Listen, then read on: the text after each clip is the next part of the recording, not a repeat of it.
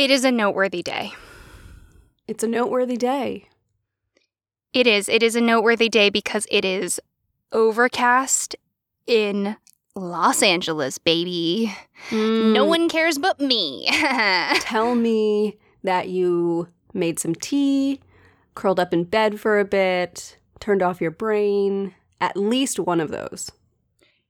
I did two out of three. So there was tea and there was curling up, and there never has been any brain turning off since the day I came into this world screaming. Yeah, I relate to that. I okay, that's fair. That's fair. That was a lot to ask. That was, a big, bold request. It looks like you might be uh, experiencing similar weather over there. Mm-hmm. Yes. Are we opening say- up our podcast talking about the gosh darn weather? I quit. What is it? It's like there's three things that people never want to hear about: the weather, traffic, and your dreams. Okay, so last night I Uh-huh, dreamed. uh-huh. I don't remember You dreamt you were in traffic. the in the traffic getting here. That's true though. If if I'm talking to someone I don't know very well or don't have a particular fondness for and they open up with traffic, I'm like this isn't going to work. Thanks for trying. I do find people's dreams pretty interesting. Oh, 100%. Oh, 100%. I'm not buying that that one is not allowed. Tell me about it. a lot your of people dreams. don't like hearing about other people's dreams. I think it's because a lot of people are bad at describing their dreams and describe it very nonsensically. And also, I'm curious, Rowan, do you dream in color or black and white? Mm, hmm hmm Classic question. Mm-hmm. So, I dream in both first and third person, Same. and I dream in both color and black and white. Mm, I typically only dream in color, but my dreams are so vivid. I've dreamt in s- entire storylines that could be a book or a movie. Oh yeah, oh yeah. The, I guess for black and white, you know those films that are so desaturated, then you'll just get occasional pops of color that mean something, like Sixth Yeah. Sense, red doorknobs Mhm. everywhere. Yeah, like that kind of. Okay. I uh I see I want to hear about your dreams. Like I want those stories. I'll be the scribe, you tell them to me. Okay, great. Hi, everyone. Welcome to our Dreamcast. This is no longer a history, mystery, mythology podcast. We only talk about dreams. God, could you imagine? Oh my gosh, my stress dreams are also incredibly mundane. Like my exciting dreams are adventures, but I have stress dreams that are just like blown out of proportion, Mhm, basic mhm. tasks. Oh, yes. Yeah, yeah, yeah. And you either wake up feeling so grateful that's not the case, or you just wake up feeling the stress for the rest of the day. Nothing in between. Oh yeah. Okay, last dream question and then I promise I'll stop for everyone who's like screaming at our podcast right now. Have you ever had dreamception? Like you wake up and you think you're awake and you go about your morning or whatever you're doing and then you actually wake up? Oh, a hundred percent. To the point where my body now I've I've I have this thing only in the last few years where I will wake up and get out of bed or like fall out of bed or like something like that and then I'm asleep again and trying to do it and it's like cyclical over and over for like 20 30 times trying to get out of bed. And then I started being like, okay, I can tell it's not real because of this or that. And then my brain started outsmarting me. So then as I'm dreaming, I'm like, okay, this is definitely reality because I remember, you know, I would feel XYZ and then I'd be in the cycle again. so, Are you kidding me? Oh yeah. Oh you need yeah, a top. terrible. You need a spinning top. Mm-hmm.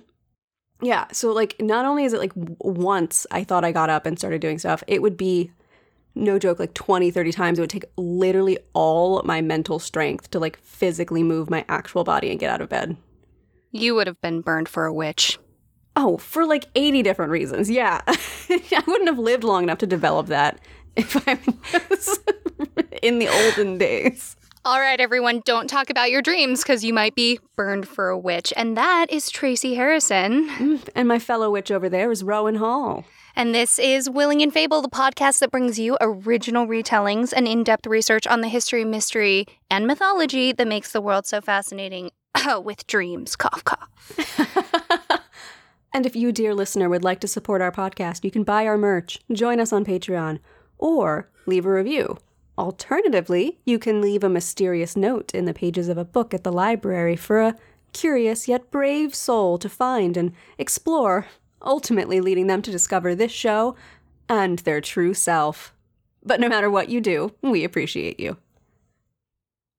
Okay, there's a lot going on there, and I need to unpack some of it. Hold the phone. We're going to work back. Did you just say that our podcast might be a part of the journey of someone finding their true self? Yeah, absolutely. I stand very firmly by that. Okay, sure. The weight of the world is upon me. That's fine. Okay, next. Have you ever found a mysterious note in a book? Yes, I have, although it's not as exciting as I want it to be. This was way back in, I don't know, mid to late 2000s when John Green books were all the rage, and I was mm-hmm. really sick. And my mom and my sister went to the bookstore, bought me whichever one of his books was coming out at that point. I don't Okay. remember. And it had a note in it from a nerd fighter. So they, they bought that one and brought it to me, and it was very sweet. And I had that hanging up on my wall for a little bit. Your family is lovely. That is a very kind sick day gift. It was so sweet. I don't deserve my mother. She is a saint among women, and I'm very grateful for her. Tracy, I have a hot take. Okay, I'm ready for it. Am I ready for it? This is no, this is bold. What if we do deserve our moms? Ooh, ooh, I don't know. Anyone who has met both my mother and your mother would say there are no two humans on the earth who are worthy of those women. They are saints. But just what if we walk around the world with the self confidence of two people who deserve their cool moms? We would be literally unstoppable, and I don't know if I'm ready for that kind of power. I'm ready. I'm doing it. We deserve our mothers. This is how it's going to be. oh my gosh. Okay. Speaking of people we hopefully deserve, but honestly, it's maybe we don't because they're too good. We actually have two new patrons that joined the Willing and Fable family, and we're so grateful. Hey, Amanda Y. Hey, Reverse Aquamath. Thank you for supporting the podcast. You are the reason we get to keep talking about mythology and history and our dreams. and our patrons are the ones who chose the topic for this week's episode. We asked our mythic level and above patrons what they wanted to hear, and they, knowing my heart and soul, gave me the gift I wanted, which is this week's topic. Our mythic patrons really did right by you. There was no bad topic in the bunch, but this Mm-mm. was the one that you you really were gunning for. Yeah, yeah, I really wanted it. And hey, last but certainly not least, you know who else hangs out with us and our patrons? Leah from Greenleaf Geek. Our springtime sponsor is Greenleaf Geek handmade and curated dice. I never get sick of like saying it. I'm No. dying. No, and we mean it every single week when we say we don't deserve her. The TTRPG community is better for her being in it. Oh my god, I love her dice. We cannot like go check out Greenleaf Geek. Go check out our website. You can use our code FABLE for 10% off your order. It's F A V L E at greenleafgeek.com. But Rowan, I have one question for you. yeah. Do you remember your first D&D character? Oh, totally. Absolutely. You were there. I don't know what unfairness allowed you to be introduced to D&D before me, but okay, fine. Our lovely friend Aiden, who is a great DM, he's the kind of DM that when players have an idea, he will figure out how to make it happen and he's Mm-hmm. He's great at bending the rules enough so everyone has a good time, but explaining the rules so that everybody feels like they know what's going on. So it's like the best first one shot ever. And Mhm. I played. God, I don't remember my character's name, but it was a female Dhampir who was breaking into the infirmary of this town we were in to try to drink blood. That's all I. That's all I got. I remember both of our characters' names from that campaign, even Stop. though I don't remember my own first D and D character's name. Stop it. Mm-hmm. Who? Yeah, your character was named Alaire, and mine was named Jezik. Oh my god. Yeah, Whoa, okay. it was so fun. Tracy's characters pretty much for all of time have always tried to foil my characters. And we do butt heads in D&D so hard in ways we don't in real life. Which is hilarious because in the last campaign we played, my character started following your character around like a puppy. I don't know when that turned and they started really like actively disliking each other. I don't know. I don't know why we always do that, but I do remember in our first, my first campaign, your character was winning. And that was annoying. it's it's okay. In our last one, your character absolutely won. I yeah, it's fun. I feel like I enjoy having Actually, you know what it is? It's because I trust you when we play to, if your character and my character have conflict, for it not to get in the way of the party's goals mm-hmm. and fighting battles together and keeping the story moving forward. Because I feel like it's fun sometimes to have those moments where, you know, the party butts heads, but it can be, it can go too far and then you can't play. Oh, absolutely. Absolutely. So I love playing D&D with you. It is a gift. It is a gift. And uh, of my three Greenleaf Geek dice, it's not even a question. If I were replaying my first character, it would definitely be those red and chrome dice. Oh, yeah. I, I actually had a photo shoot with my Greenleaf Geek dice last night. I took pictures of them looking all beautiful. Ooh, that's so satisfying. Yeah. So look at us. We're fancy. We're cool. Um, when you support Greenleaf Geek, know that you're supporting us. So thank you so much, Greenleaf Geek, for sponsoring us. And patrons, thank you for allowing us to make a podcast. And listeners, thanks for just showing up. We're happy to have you. Tracy. Rowan.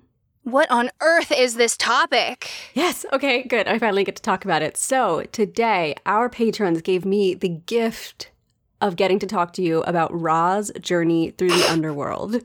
Okay. okay. Everyone needs to know that I will probably never cover an ancient Egyptian story on this I'm podcast. going to make you do it. I'm going to make you do it because we both have that deep, true, in our heart and soul, unending love for the 1999 movie The Mummy. And The Mummy too, but none of the others. It, it's, it ended it's so unfortunate that. that they only made two movies and then they stopped making any movies for the Mummy franchise entirely after that. Right. It's such a bummer. Wow. Okay. So, mm-hmm. but Tracy is our our my Egyptology friend. She, if you're at a cocktail party and she can turn the topic to ancient Egypt, she will, and it'll yeah. be awesome. that implies I have more knowledge about it than I do. It's just that I have more enthusiasm for it than no. knowledge. Tracy, the real lie of that joke was that you would ever want to be at a cocktail party. 100%. 100%. No, yeah, no, thank you. No, mm no, I'd be home. Thank you. Sorry, weird. Uh, what day was it? I can't make it. Oh, unfortunate. Uh, oh my god. Okay, real quick, and then I promise I'll let you go. When people invite you to a plan, but they don't say when it's gonna be, so it's just this open-ended question, and you can't be like, "Oh no, I'm busy that day." I hate. I'm blatant. If someone reaches out to me and says, "Hey, what are you doing on Thursday?" I'm like, "Why?" Yeah. What's going on? I need to know if I'm going to get up the introvert energy to do this thing. Mm-hmm. A hundred percent. No, yeah, there's no, no. Mm-mm. I need, I need so much time to prepare. But what I don't need time to prepare for is this story. I'm so excited. Okay, do it. Go. Okay, all right. So I am going to start with my story and then we'll jump into some history. Okay. Hi, everyone, and welcome to Afterlife Enterprises. Thank you for joining us. My name is Astrid, and I have the honor of being your guide through the afterlife. Our journey today is going to be through Duat, which is the very same region that the Egyptian sun god Ra travels through from west to east each night. If we're lucky, we might even get to see him battle Apophis, the snake deity of primordial chaos. Wouldn't that be a treat? Please remember to keep all hands, feet, as well as extraneous limbs, tentacles, tails, and heads inside the boat at all times. Your safety is our top priority. Everyone ready? Excellent. We're just going to enter through this burial chamber here, as these chambers are touch points between the mundane world and the Duat. See that boat or bark over there? We're going to be getting in that to begin our journey, so please make your way over there. Some facts for you all as we get on our way. The Duat is the Egyptian underworld or realm of the dead. It is the home of Osiris, Anubis, Thoth, Horus, Hathor, and Ma'at. This is the place all souls go to after they die, and while some will continue on to paradise, it's not exactly an easy journey to get there. One must work for their happy ending, after all. In this afterlife, souls must battle their way through the 12 chambers of Duat, overcoming demons and monsters, and crossing over lakes of fire, and finding their way past gates guarded by fire breathing serpents. This path through the afterlife is violent, brutal, and dangerous. You could be killed in here, and a death here means an eternity in oblivion. However, should one be brave enough to make the journey, they will have the honor of standing trial before the gods, and the most worthy of all might even ascend to godhood themselves. The unworthy will have their soul devoured by Ammit, but we don't need to worry about that right now. Moving on. Ra's sun bark sails across a river that loops through the sky and down into Duat, and then right back on up again. If you look to the west, you can see the points where the river intersects with the horizon at the mountains Manu. And if you look to your east, you can see the mountain Baku where it meets the horizon over there. These mountains also hold up the sky. Talk about double duty. Every day, Ra sails through 24 kingdoms, each representing an hour of the day and night, with different rules and rulers. The daytime is pretty uneventful for Ra as he rules the 12 kingdoms of the day. At the 13th hour, Ra approaches Manu and the gates of night, at which point he dies, and the bark enters Duat. If you listen closely, you might even hear those mourning Ra's death. But don't worry, he'll persevere. Now, please watch your head as we enter Manu and begin our journey through the night. Oh, hello there. Everyone, I'd like to introduce you to the 12 goddesses of the night. They are here to help us through the kingdoms of Duat. Each one is specifically equipped to handle one of the kingdoms. They will be essential to our success tonight, so make sure to give them a big thanks. And please scooch closer together so we can all fit inside the bark. Thank you. And now it's time for us to enter the first kingdom of the night, the Watercourse of Ra. This kingdom is illuminated by a host of fire breathing snakes, but ultimately it's fairly calm. Aren't those snakes just the most impressive creatures? You can see them lining the whole river all the way through the kingdom. Oh, hello, everyone. Please welcome Upawat, the wolf headed god who will be guiding the boat while the first night goddess protects us from any potential harm. These two are essential in making sure we make it through the First Kingdom unscathed. Now, up ahead, you can see the spiked gate guarded by three giant snakes. Watch closely as the second goddess speaks their true name and allows the gates to open. This gives us access to the next kingdom, Urness, in which all dead kings reside. This is a relatively safe kingdom for us to pass through, so wave hello to the kings of the past. There's not much else to see here, but all of these kings are rather impressive. Still, let us move on. Watch as the third goddess opens the gates to the watercourse of the only god, which is our third kingdom of the night. This kingdom is named so because this is where Osiris lives. Osiris and Four of Horus's sons judge the dead here, and each son is in charge of protecting a different set of organs. Remember those canopic jars from the tomb? These are the very gods whose heads decorate those jars. Moving on to the fourth kingdom called Living One of Forms, which is, admittedly, rather dark. While it is part of Osiris's domain, it is populated with little more than a veritable army of multi headed snakes so please keep your body in the bark at all times. Notice how the river is disappearing and turning into more of a ravine? That's how you know we're about to enter the mouth of the tomb. Watch as the fourth goddess of the night transforms our bark into something a bit more practical for land.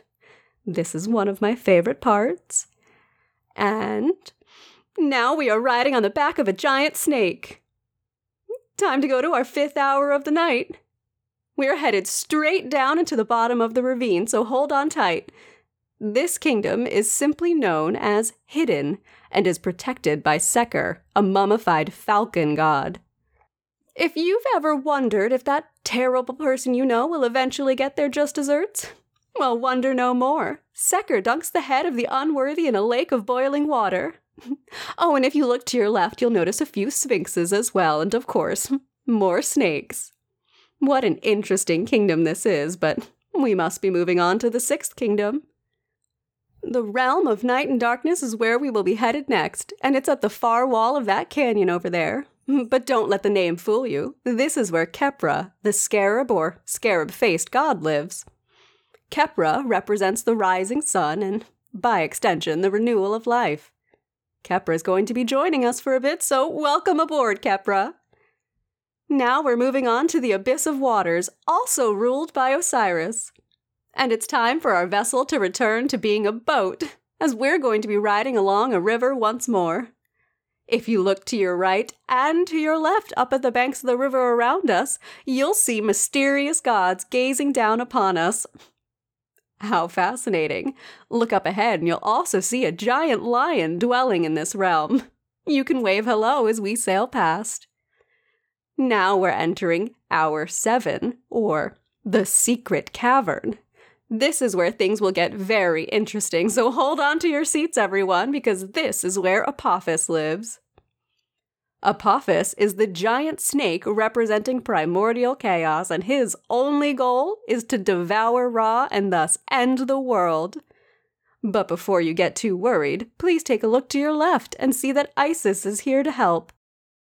Watch as she uses her powers to summon her own giant snake named Mehen this will help Ra take down Apophis. Oh, and look up and you can see Sekhet and Horus flying in to assist as well. This battle is always so dramatic, but as usual, the gods prevail and seal Apophis away for another night, thus allowing us to move on to kingdom number eight.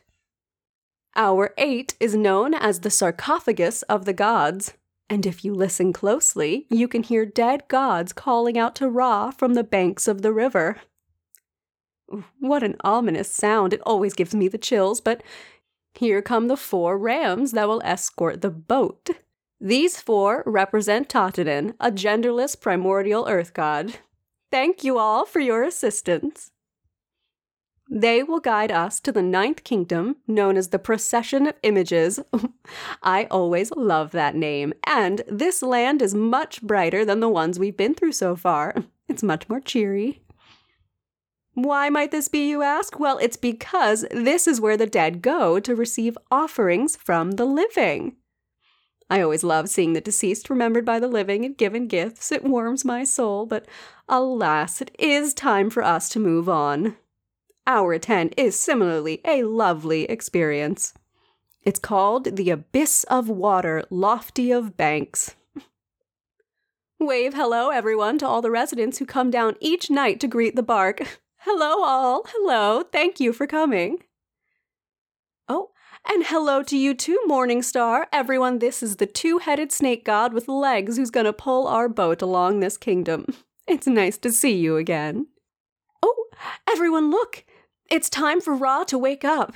He has been dead this whole journey, and Khepra's finally merging with him to bring him back to life. This is one of my favorite parts of the whole journey. It's so wonderful to see and it means it's time for us to move on to hour 11.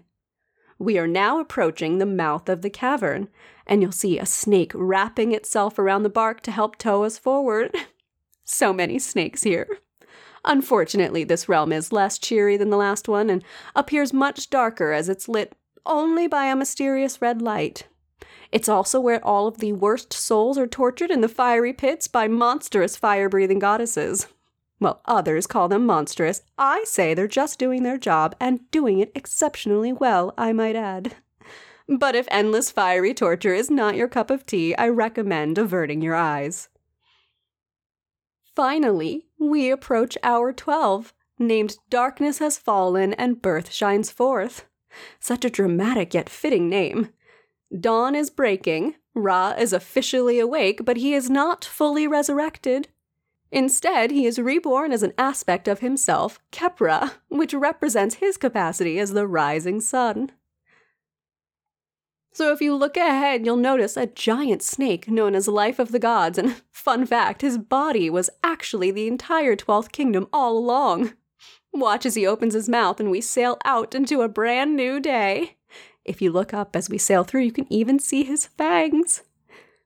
And everyone, that is Ra's nightly journey through Duat. I hope you found the experience as thrilling and educational as I did, and as always, make sure to thank your gods and goddesses on the way out.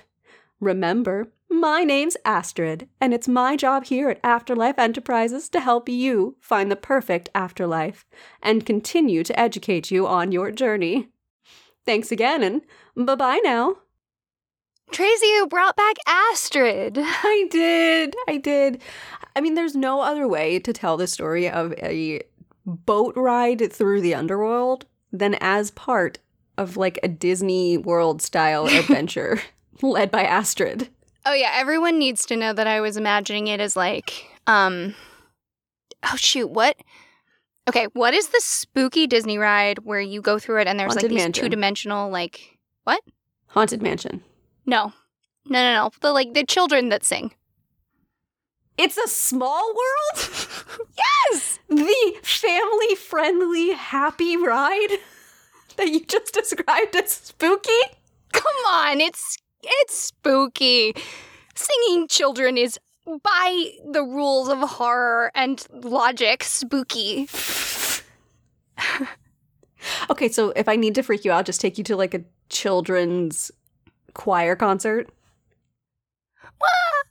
Yeah, I mean, no, well, yeah. Listen, kids are spooky. Kids that sing are spookier. Okay, but it is, come on, it's like that. You know, you're going through and then, you know, the cast of actors comes out and they're like, okay, I'm. I'm your gods and I'm going to escort you through this world. And they're all like putting on their last minute makeup. And then that team goes off and then the next person comes up and then the next. It does have that energy. It really does.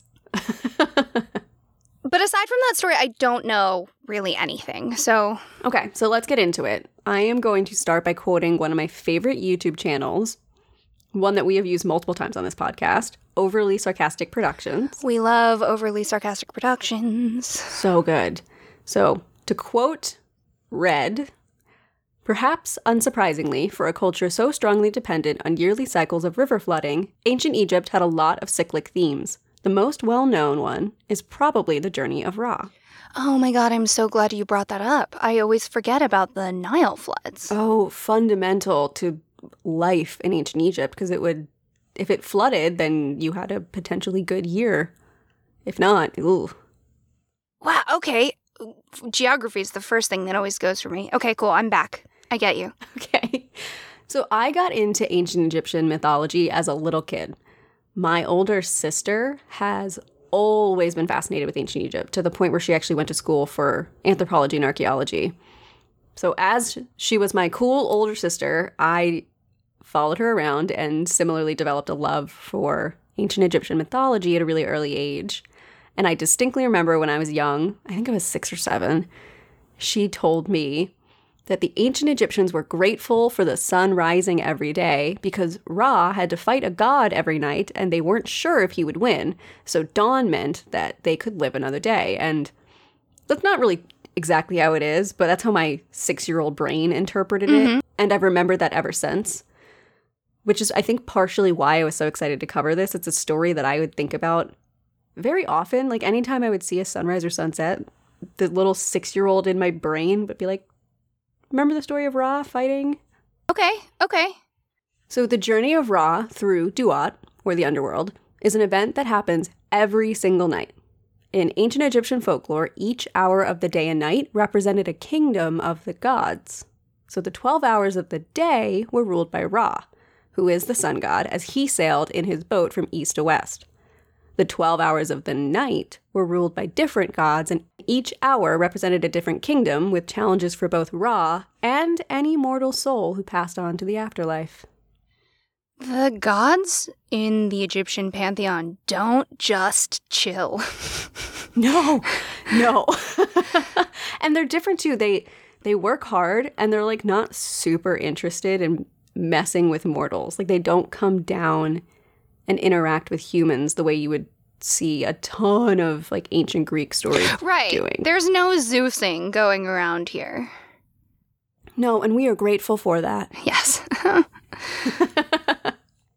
Just like Ra, the rest of the dead journeyed through the various parts of the Duat, not to be revived like Ra is, but to be judged.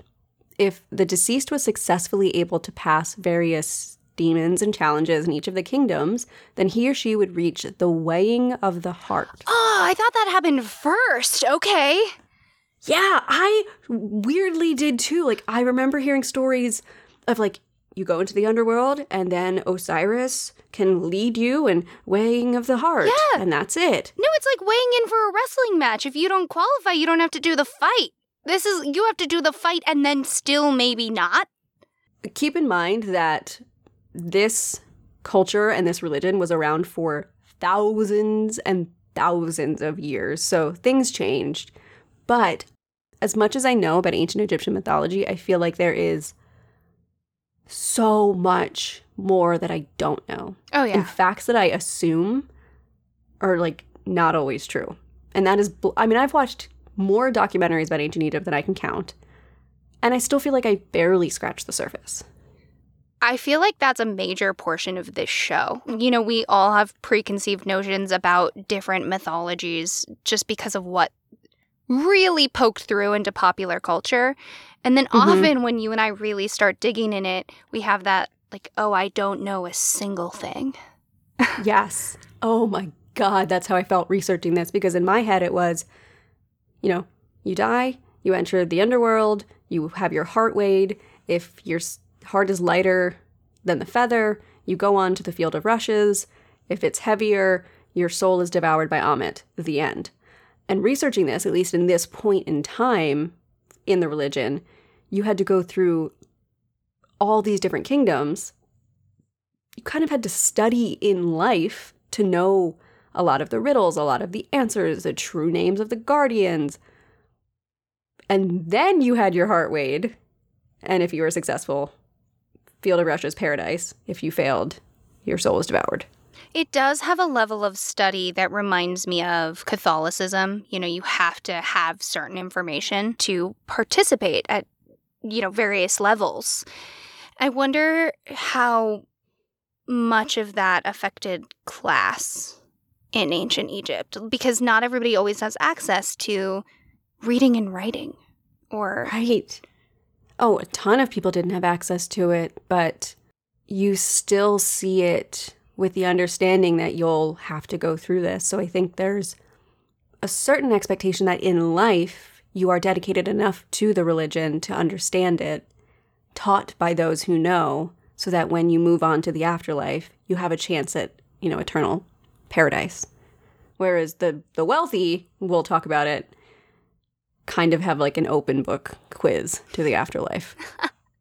And I'm correct that if you get devoured or you fail in these challenges, you're gone, gone, right? Your your Yes. soul or whatever it is, your existence is gone, gone. Yeah, which is like the greatest punishment. The worst thing you could do to someone is take away their chance at an afterlife. Okay.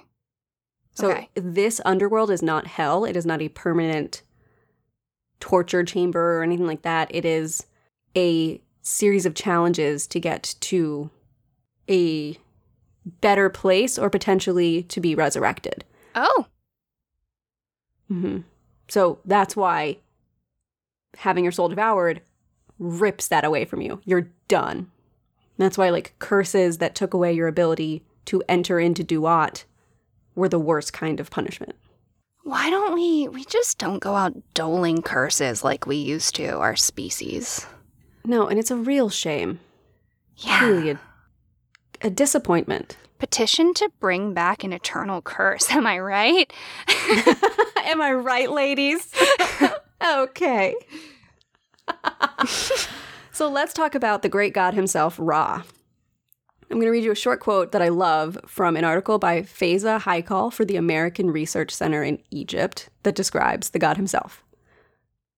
Quote, on a primeval hill, Ra created out of himself the first gods, Shu, dryness and air, and his partner, Tefnut, humidity, who would engender other gods to complete the cosmos. Geb, the earth god, and Nut, the sky goddess. In turn, these two birthed the principles of life, namely Osiris, the perfect being, who eventually would rule over the rest of the world, which Ra was busy creating by naming the elements. And by the way, humankind happened out of the tears of his eyes. End quote. Well, that's a whole mood. right? As a curly haired woman, I am very happy to know the name of a god that is responsible for humidity. Yeah, so you can just go on and curse Tefnut whenever it's too humid for your curly hair. but Ra, as with many Egyptian deities, has not always simply been Ra. The Egyptian pantheon ebbed and flowed over the centuries and millennia during which these gods ruled, and for much of history, Ra was portrayed as a falcon, but he also shared characteristics with the sky god Horus. So at times, the two deities were merged as Ra Harakti, otherwise known as Ra, who is Horus of the two horizons. In the New Kingdom, when the god Amun rose to prominence, he was fused with Ra into Amun Ra. The name Amun Ra is a name I had heard tossed around a ton Oh, in reference to ancient Egyptian mythology. Amun Ra. It never occurred to me that it was a fusion of the separate gods, Amun and Ra, which, of course, by the name you would you Right, could right. put two and two together. But I think that's why I've always been so confused by the ancient Egyptian pantheon because you have Ra, Amun, Horus, Ra Harakti, Amun Ra. And they're all different variations of these gods during different periods of time. Yeah, I've heard I've heard the, you know, basic sentence, uh, Amun Ra is a fusion of Amun and Ra, and I was like, noted, and then did nothing else with that information in my head. So yeah. now that you're saying it, I'm kind of nodding and having that eureka moment. Mm-hmm. But okay, listen, you know I'm going to reference Hermanubis, so I need you to give out that beautiful fact about Cleopatra that you always say, because it's Oh, I, it's yeah. your fact in my mind. I think it's a fact that a lot of people know, but Cleopatra lived closer in time to us than when the pyramids were built, which speaks volumes about the length of the ancient Egyptian culture. And she lived at a time, very famously, where Greek and Roman culture was also very prominent. She, you know, she was known for her affairs with Mark Antony and Mhm. Caesar. So, a bunch of gods started merging. And at one point, someone merged Anubis and Hermes into the very not clever Hermanubis. Happens all the time, all over the world. Cultures that are taking power absorb the religions and practices of the other culture. It's just not always quite as obvious as Hermanubis. Hermanubis has a special place in my heart. so, to add further complication to all of this, Ra also has a few different aspects. Three, there's three main ones. They roughly represent birth, adulthood, and old age. When you see Ra presented with a scarab head, he's in his Kheper form, which represents rebirth. This is because the scarab, which arises from the desert sands at the first rays of the sun, pushing a ball of dung carrying his eggs, was believed to be self created. By midday, Ra was represented as a falcon headed god with a sun disk behind him.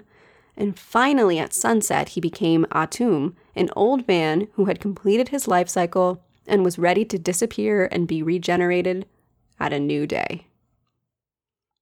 In art, Ra was also represented in a variety of forms, but the most popular was the form of him as a man with the head of a falcon. A solar disk usually surrounded his head with a coiled serpent surrounding that disk. His Khepri form had the head of a beetle, and in the underworld, he was often depicted with the head of a ram. In some literature, he's described as an aging king with golden flesh, silver bones, and hair of lapis lazuli. well, that's gorgeous. Right? I mean, How fancy. Can you imagine? to to specify, all of these depictions are gorgeous. Like scarabs ick me out because I don't like bugs, but the artwork with the scarab head is always Beautiful. just. It's so interesting to hear, you know, the solar disc behind the head and think of all the Renaissance art with the angels who have the, the disc behind their head and Mhm. then hear about him having a the head of a ram when he's in the underworld and think of the depictions of Satan and his goat head. Like Mhm. oh yeah. it's it's so good. yeah, when he's at his peak, he's got the solar disc, and when he's in the underworld, he's got those horns and that kind of ram depiction. I had never put those together. That is so clever. I, yeah, I just I, I always wonder where things come from and these images are just have made their way all over the world. The Very much so. The sun rays shining behind someone's head, whether or not it is a specific disc, that image is very popular. Full stop. Everyone Yeah. loves glowiness behind the hair. What's extra cool about his disc is around the outside of it is also a serpent coiled Ooh. at the very edge of it, which I love. I love for him. There's a lot of snakes in this story, and I I wanted to well, I guess you kind of answered it, but snakes are not always bad, but they're sometimes doing bad stuff, from what I've gathered. Right. Right. In that story, you see there are times where you are riding on the back of a snake. A snake is pulling the boat. A two headed snake with legs comes up and helps you. And then also there are fire breathing snakes and Apophis, the god of primordial chaos, and snakes guarding the gates. Like they're just all across the board. There's snakes everywhere. Some are good, some are bad, some are neutral. You are both within and without the snake. Yes, exactly. so the sun god Ra was often assigned a leadership role in the pantheon. In fact, his role was often analogous to the relationship between the pharaoh himself and the people of Egypt, since Ra was the first king as well as the creator of kingship itself. He ruled over earth until he became old and then departed to the heavens, where he continued his rule and became the ancestor of the king of Egypt.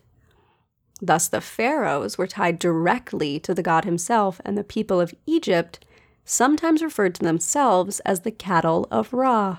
I would love to know if cattle of Ra came first or the like sacred cattle of Helios came first.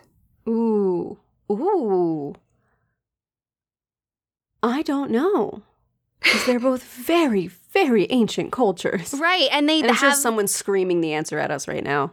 Yes, thank you. We, I wish we could hear you. but uh, the idea of cattle being associated with the sun, every fact you say, I'm just going to go, I wonder about this. I'm so sorry.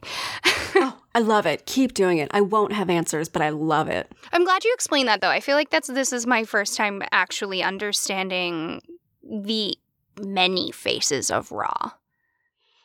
it took a while for me to really process and it was really helpful to learn that it's kind of meant to show different phases of life. It's meant in art there's sort of a if you see this it means this consistency that i think is hard to translate when you just see it all over the place and no one tells you hey that ram-headed god in the, god in the underworld is Ra just as much as the scarab head is Ra just as much as the falcon head is Ra In popular American media, when it's simplified, we also tend to think of phases of life, most often associated with women, right which is not true for all of time or around the world. It's just lately that's kind of the image we, that's kind of the imagery we get, and so it is really exciting to see that from a not just a male god, but like the male god associated with the sun. And you and I talk all the time about men in the sun, women in the moon, damp caves, you know.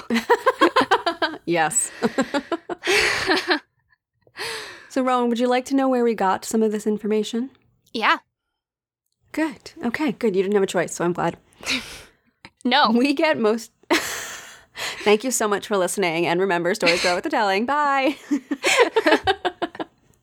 All right.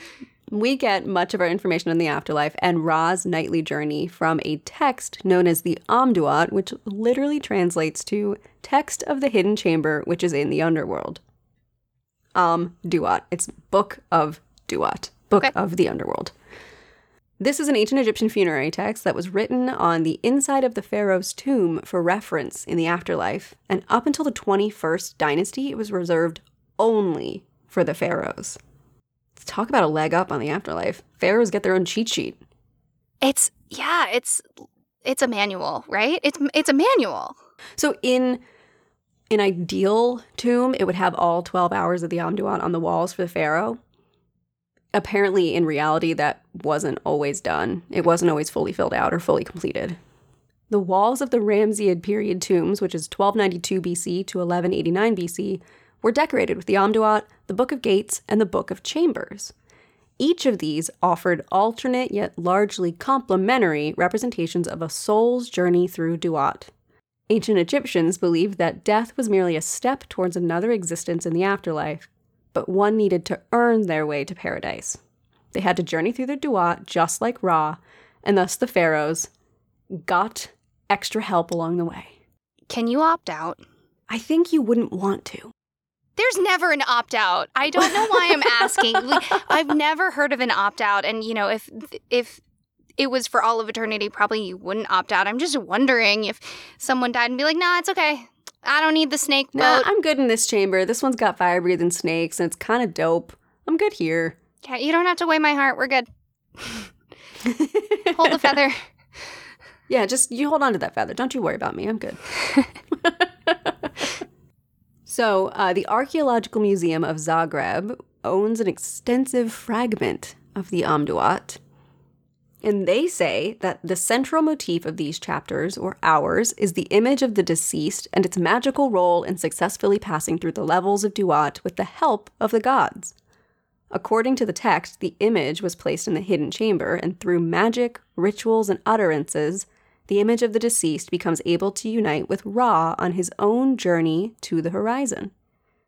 Magical means, which implies knowledge of the names of the gods, are required of the soul. There's horizontal text placed on the uppermost part of the papyrus which states, If their names are known, he shall travel and pass through Duat, and he shall not be turned back from flying up before Ra. So remember, Rowan, souls can die in Duat, and a death there is permanent. No chance at resurrection, no passage to paradise, do not pass go, you're done. So work hard in life, learn those names, know the magical incantations, or you're kind of screwed. I could study hard. study hard, work hard. A, an, a book you can study is The Book of Two Ways, which is one of the coffin texts. There's even a map like image of the Duat in that book. The Book of the Dead and coffin texts were intended to guide people who had recently died through Duat's dangerous landscape. For those who were ready for death and who were worthy in life, the journey through Duat might not be simple, but it was doable, and it could lead to paradise. If you remember the snakes that guarded the gates in my story, those actually came from the Book of Gates, not from the Amduat. The Book of Gates extends upon the Amduat, and it includes gates protected by one or more serpents, the souls needing to name the guardians, and extra depictions of things that happened in Duat during the journey that were not in the original Amduat. To quote Ancient Egypt Online, in early versions of the Book of Gates, the fifth hour depicts the judgment hall of Osiris.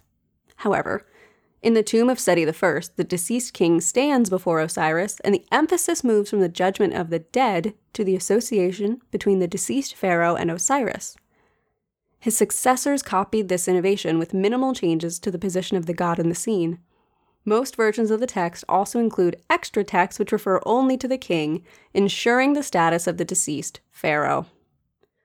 Probably the most famous section of the Book of Gates is the text which describes the different races of people. The Egyptians divided all people into Libyans, Nubians, Asiatics, and Egyptians. All races were welcomed in the afterworld, and all are depicted journeying through its chambers. That's good news. Right? I like that for them. I like that they're like, hey, everyone can do this journey. Here's a- an example of everyone doing it. Study hard, learn the names, know the maps. It's also interesting to hear because when I was researching Medusa the Greeks were not quite as accepting of the Libyans, at least in the texts I read. I wouldn't necessarily say that's that's the rules, but you know, the Right. Medusa myth is not super accepting of really anyone actually. If you're not Perseus, you're not really uh, coming out squeaky clean. it's true. Can I interest you in a few cool architectural and archaeological facts? Yeah. Okay. You know what? Okay. Yes. Okay. I'm putting on my pants that are like weirdly tight at the bottom and weirdly big around the top, and Yeah. a button down that I don't know how anyone wore in that heat, and um, a really cool hat. And there's going to be um, like a, a relic that I have Mm-hmm. That- mm-hmm. will guide me to information that you need the relic to find, and I will be quippy. Okay, I'm ready. Okay, all right. So you're in your outfit. It is tan and beige and white. You have your hat. You have your journal. We walk into a burial tomb from the 18th and 19th dynasty. The walls are tan. There are hieroglyphics everywhere. And the walls of this room are kind of oval around a sarcophagus, not in the center of the room, but kind of off center, facing an exit and the walls around you depict the last hour of the Amduat, and the sarcophagus itself pointed towards the entrance of rebirth. Okay, my explorer senses are tingling, but before I Mhm. go into that, can I just quickly uh, say that in this version of us being explorers, um, all the Egyptians get to keep the Egyptian artifacts. Those are the rules. We're just here for fashion and photography. Fashion, photography, here for look-sees, here for saying we did it and then leaving. That's what we're here for. Okay, cool, cool, cool. So my explorer senses are tingling, and I have my camera up, and I'm wondering why the sarcophagus isn't in the middle, because I don't think you'd mention that if it wasn't important. It was not in the middle because it wanted to- they wanted to situate it close to the final curve of the room that had the main wall depicting the hour of rebirth. And so instead of being in the center of the room amidst all of the Amduat, ideally, not always in practice was it fully there, it was off center along that final chapter. And if you would like to describe it for our listeners, I have a picture of the tomb of Tutmosis III Oh, this is ready for you to see. Yeah, okay. So I can't see the whole room, but it's very clear that it curves around and it looks like the ceiling is very blue, which It is. It is Which- flat and blue, and all of those little gold specks are actually individual stars painted on the ceiling. Okay, so then that was very expensive paint or stone or whatever. We're back to lapis land, but the the artwork it looks like a mix of artwork and hieroglyphics. Again, I'm no expert. I'm just here with a camera.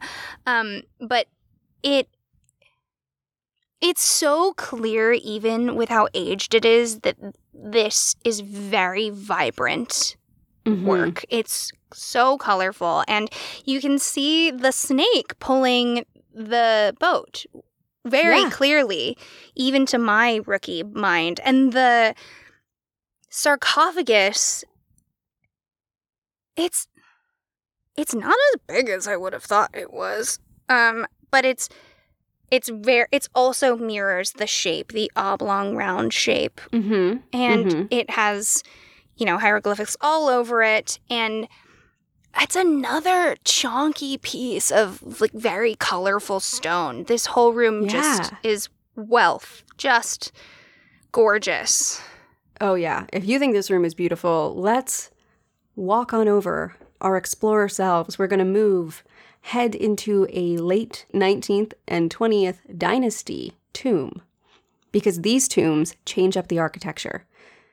The tomb we just left of Tutmosis III was a literal interpretation of the Amduat. That round oval chamber with that final wall leading to rebirth was meant to literally represent what Duat feels like. But now, as we move into our next tomb, the walls, instead of curving in a circle around us, curve up and over us in more of an arch. oh The sarcophagus has moved. it is now in the center of the room in a depression. And the vision we get is of the famous hieroglyph representing the horizon, Akhet.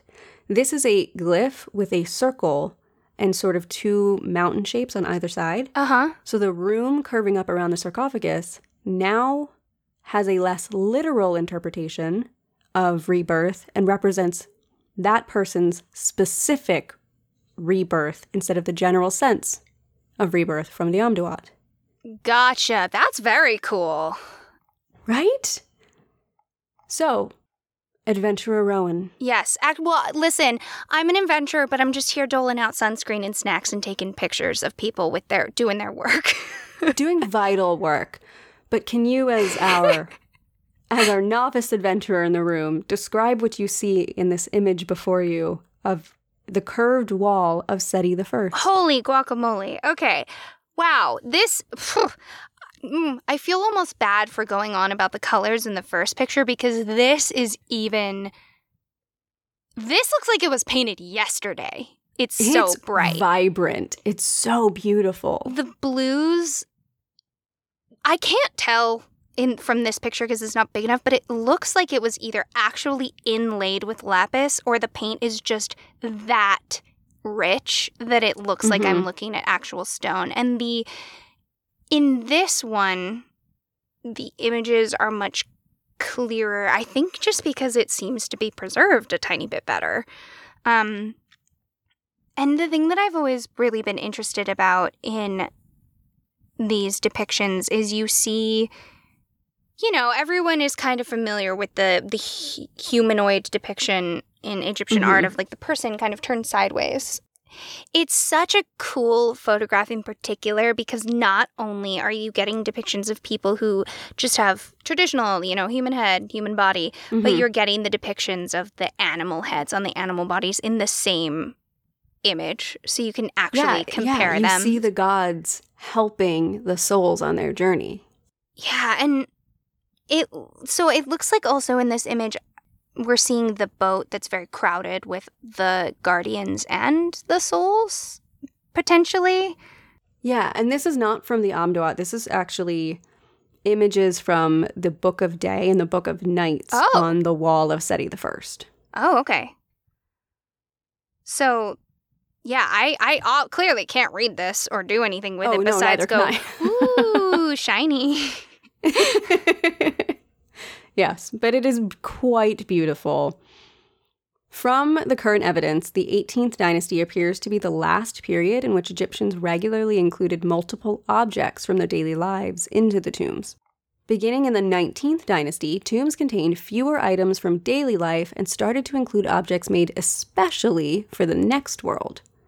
This means that the change from the 18th to the 19th dynasties formed a dividing line in burial traditions. The 18th dynasty more closely resembled the immediate past in its customs, whereas the 19th dynasty anticipated the customs of the late period. People of the elite ranks in the 18th dynasty placed furniture as well as clothing and other items in their tombs, objects they undoubtedly used during their life on Earth. Beds, headrests, chairs, stools, leather sandals, jewelry, musical instruments, and wooden storage chests, which were highly valuable, were present in these tombs. While all the objects listed were for the elite, many poor people did not put anything beyond weapons and cosmetics into their tombs. weapons and cosmetics it's a good combo It's all I want. It's a good combo. I it also always blew my mind learning about how deeply valuable wood was Mhm. in ancient Egypt because Yeah. they live in a desert. And to us, like I have a wooden desk in front of me. Like it's just wood. It's everywhere. And we value things that were very common back then. Don't get me started. Let me go off about the Hatfields and the McCoys again. Let's talk about logging. Just teasing. Okay.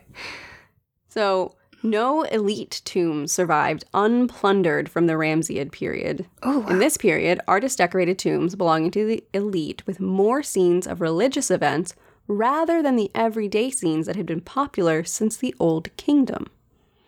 The funeral itself, the funerary meal with multiple relatives, the worshipping of the gods, even figures in the underworld were subjects in elite tomb decorations. The majority of objects found in the Ramesside period tombs were made for the afterlife. Aside from jewelry, which could have been used also during life, objects in Ramesside tombs were manufactured for the next world. It's where you start to see Oh. depictions of servants in small statues mm-hmm. all over the tombs to represent the people to help them in the afterlife. You know what I would love to know about Egyptian art? When we look at depictions of people, you know, today we look at people and you go through those periods all the time, but you know, someone wants to look more hourglass in their own depiction, or someone Mm-hmm. wants to look thinner, or, you know, in Renaissance art or medieval art, it's always different, like more Rubenesque or longer hair, or whatever. I would kill to know what ancient Egyptians wanted to look like in depictions of themselves. Like, oh, I wish my I don't know, shoulders are broader. Oh, I wish my eyes were bigger. Like whatever it is, I mm-hmm. I want to I want to know. I only know a couple, and this is just from You actually have this information? Yeah, off the top of my head from the endless documentaries I watch. And I don't have a ton of like the physical aspects they want to show off, but they wanted to mirror the gods. They wanted to show that they had a direct connection to the gods. It's why you see the classic pharaoh's beard, Mhm. that kind of I don't know if it was wooden the, the the strap of it. And the reason I say that is because there's actually a couple of amazing, and we will cover them on this podcast. Women who were pharaohs. Mm-hmm. The most famous, to me at least, probably aside from Nefertiti, is Hatshepsut. Very famously, Hatshepsut depicted herself in the male form of a pharaoh, Oh, even though it was well known that she was a woman. But she gave herself those symbols to prove her power and her worthiness as a pharaoh.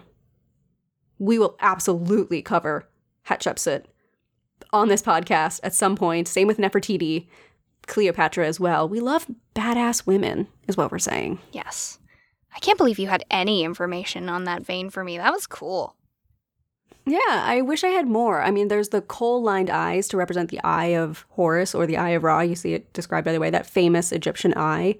And that's part of the story of humans coming from the tears of Ra, the eye of Ra, um, lining your eyes with kohl Mhm. to kind of symbolize that. That's all I got for you, though. I'll take it. so, Rowan, the last little fact I have for you is not about pharaohs, but about the average person. Oh, okay. We talk so much about pharaohs' tombs, their advisors' tombs, the chief of police having a beautiful tomb, all these different people had, oh yeah, higher level people in the government had tombs as well. It wasn't just the pharaoh. Oh, It's a class thing for sure, but people who were not able to have a tomb, how were they buried?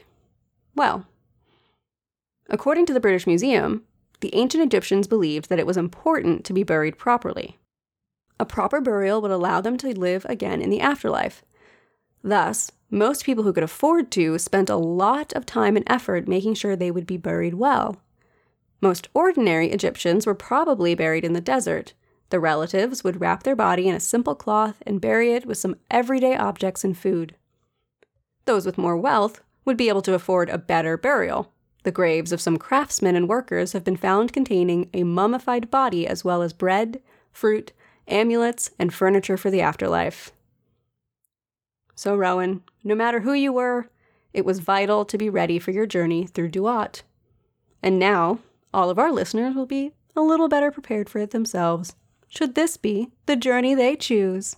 nicely done, Astrid. that was cool. I'm glad you covered the bit about the everyday person because we hear about that exactly zero.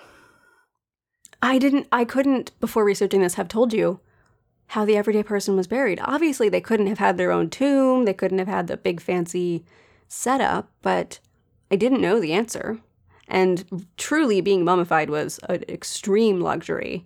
And then a step down from that was having your own tomb in this big burial chamber.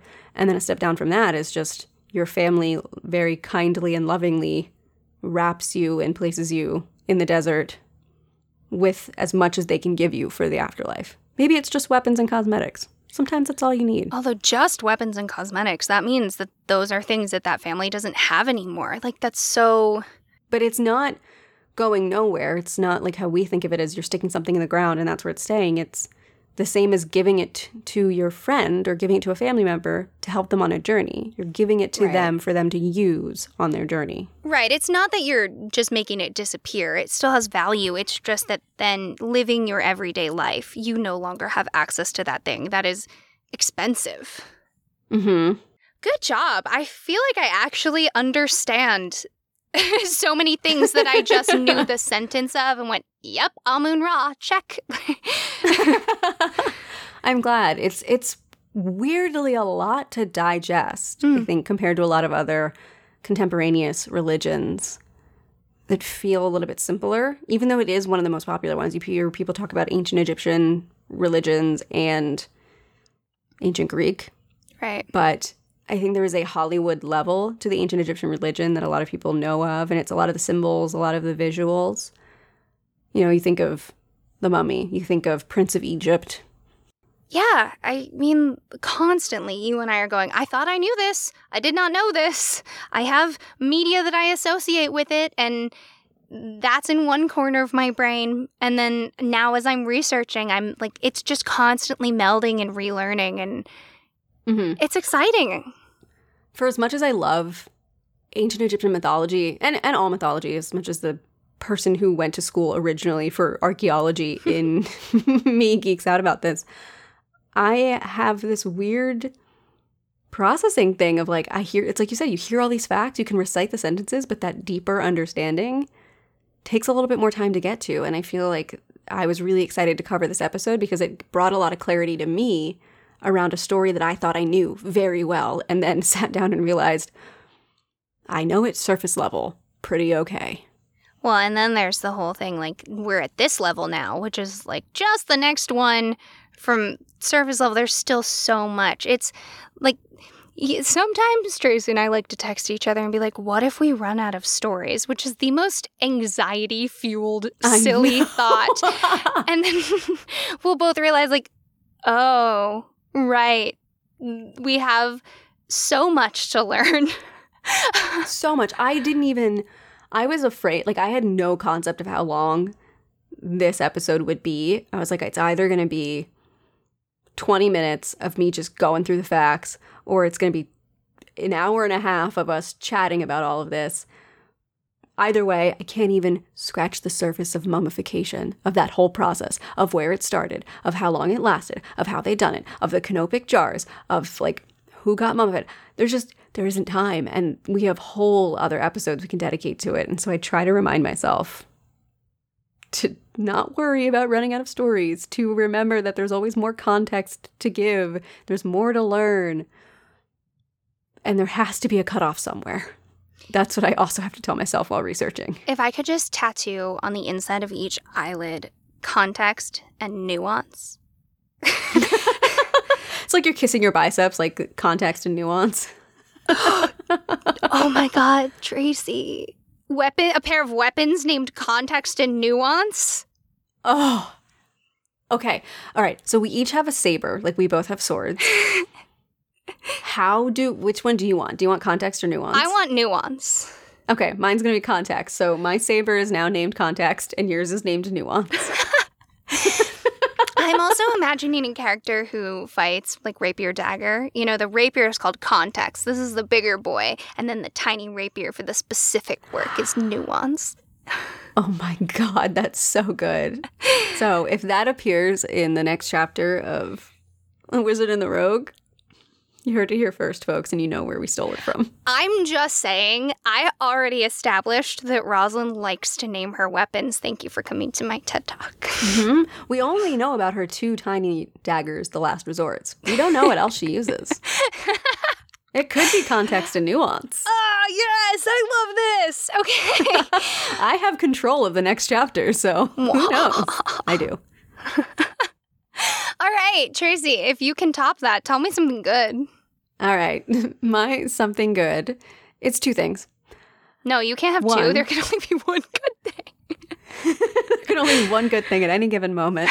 Well, I say screw that, and I have two because Okay. there's one that I have been enjoying for a couple of weeks now that I just haven't mentioned on the podcast, but it has brought me this like deep, quiet joy.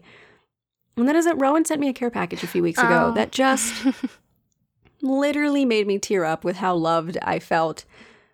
Because you guys, it had a travel jewelry case that I was like drooling over when she was using because it's beautiful and so handy. And inside, of course, she tucked a little note that said for our eventual world tour of Willing and Fable, which melted my heart. Hmm. She then had a postcard with beautiful art and a quote from my favorite poem, and then a book of an illustrated version of my favorite poem, and then this amazing handmade metal bat that is now hanging upside down from a shelf next to where I podcast. and all of it is so amazing. And that bat is like my comfort bat. He sits with me while I work. He he motivates me. He tells me nice things about myself. And he needs a name. So I need to figure out a name for this sweet boy at some Okay. point. I'm so glad you liked that. And tell everyone what your favorite poem is. Oh, and of course, everyone get you a friend who knows your favorite poem, like at the top of their head. My favorite poem, always and forever, is the love song of J. Alfred Prufrock by T.S. Eliot. It's one of the best. And not to brag, but I know the favorite poems of many of my closest humans. The problem is, I you have a ton of favorite poems, but I know we both have this deep love for the love song of J. Alfred Prufrock. Oh so I God. think of it as like, I think of it as your favorite poem because I also d- connect it with you because we learned about it together many years ago. I think it When we might be my favorite. babes. It might be my favorite. I. Oof, I There's think just something might- about it. Every time I read it, I pick up new things. You guys, it is like this stream of consciousness of this older man at a party who also gets distracted and just thinks about life. Oh, it's beautiful. The coffee spoons line does me in every time. Coffee spoons gets me. The the line about he is not Prince Hamlet. He's just a mm. side character. Do I dare disturb the universe? In a minute there is time for decisions and revisions, which a minute will reverse. Come on, you guys, it doesn't get better than that. It honestly, it is almost Shakespearean in its in its uh, weaving and its use of plain language and then its use of like high-minded ideas. I love it. We love it. I'll make sure Yes. people have access to it somehow. It is. Yes. Yeah, it's kind of the one. But wait, you had another good thing. Yeah, you had another very quickly. thing. The other one I had was that it was a lovely day this weekend, and I drove to a world famous botanical garden known as Longwood Gardens. Mm. Got to explore beautiful flowers, beautiful trees. It is like the coolest place if you're ever in proximity. I would say in the eastern. Yeah, it's one of those spots that people in the northeast coast like drive to. I think. Yeah. Oh, yeah. It's worth it. It's worth it to drive to. It's beautiful and magical. And it was, it has a conservatory with a ballroom and this like castle looking tower and the house of the family who built the estates back in the early 1900s, preserved so you can see what it looked like. It, it was just a beautiful day. I went with two friends of mine. And it was so just like healing to be out in nature that way. That was so beautifully crafted and maintained. The pictures of you from that day are like postcard perfect. You're so photogenic. Oh, thank you. That's very nice. It was very exciting. I haven't taken photos in so long because of, you know, the pandemic. So I got to use that day as a kind of faux engagement shoot for the two friends I went with because they have an actual engagement shoot they're going to do with their photographer.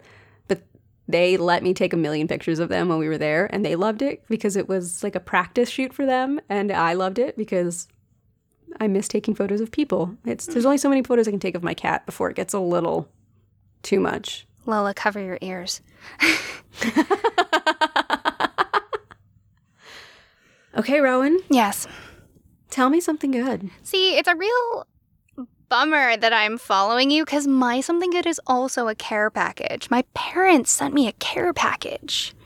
Oh, I oh, know. see, this is why we don't deserve them. That's so lovely. I know, but what if I do deserve my You do deserve them. You sent me a care package so thoughtful it brought literal tears to my eyes. Care packages really just are one of those gifts that uh, it's it's such a a show of care and thought and ugh, my parents thrifted a bunch of clothes for me which was Oh, yeah, it was really cool. And one of them is a purple velvet pantsuit.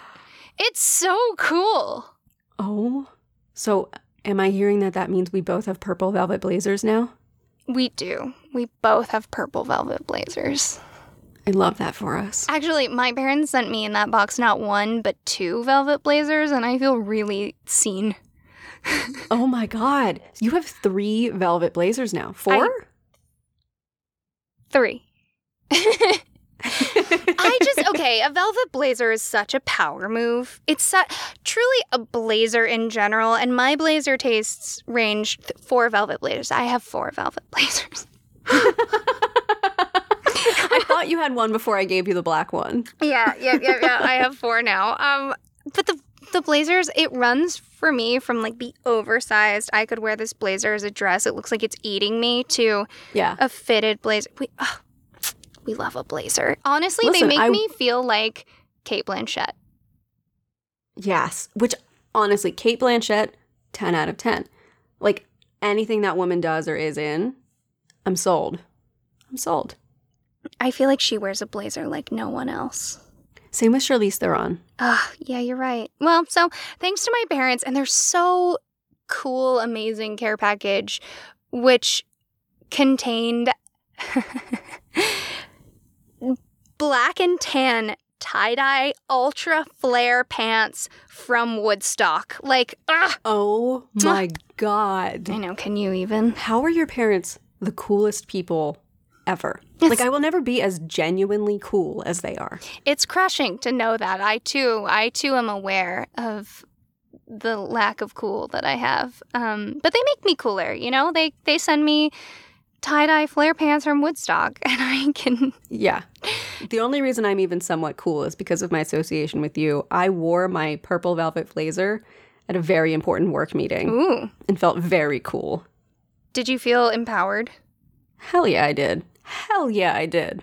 Mm, no one can mess with a velvet blazer. That that is your wisdom for today, friends. One, you deserve your cool mom. You deserve your cool dad. You deserve your cool familial member that is neither of those You- things. Yeah, you deserve your cool found family too. We're gonna throw that one in there because I love a found family. You deserve it. And also, velvet blazers are the answer to every problem. I, I will not be corrected. Thank you all so much for joining us today and for listening to this podcast. And remember, stories grow with the telling. So if you like what we do, tell a friend. or tell a foe. And we'll see you soon, okay?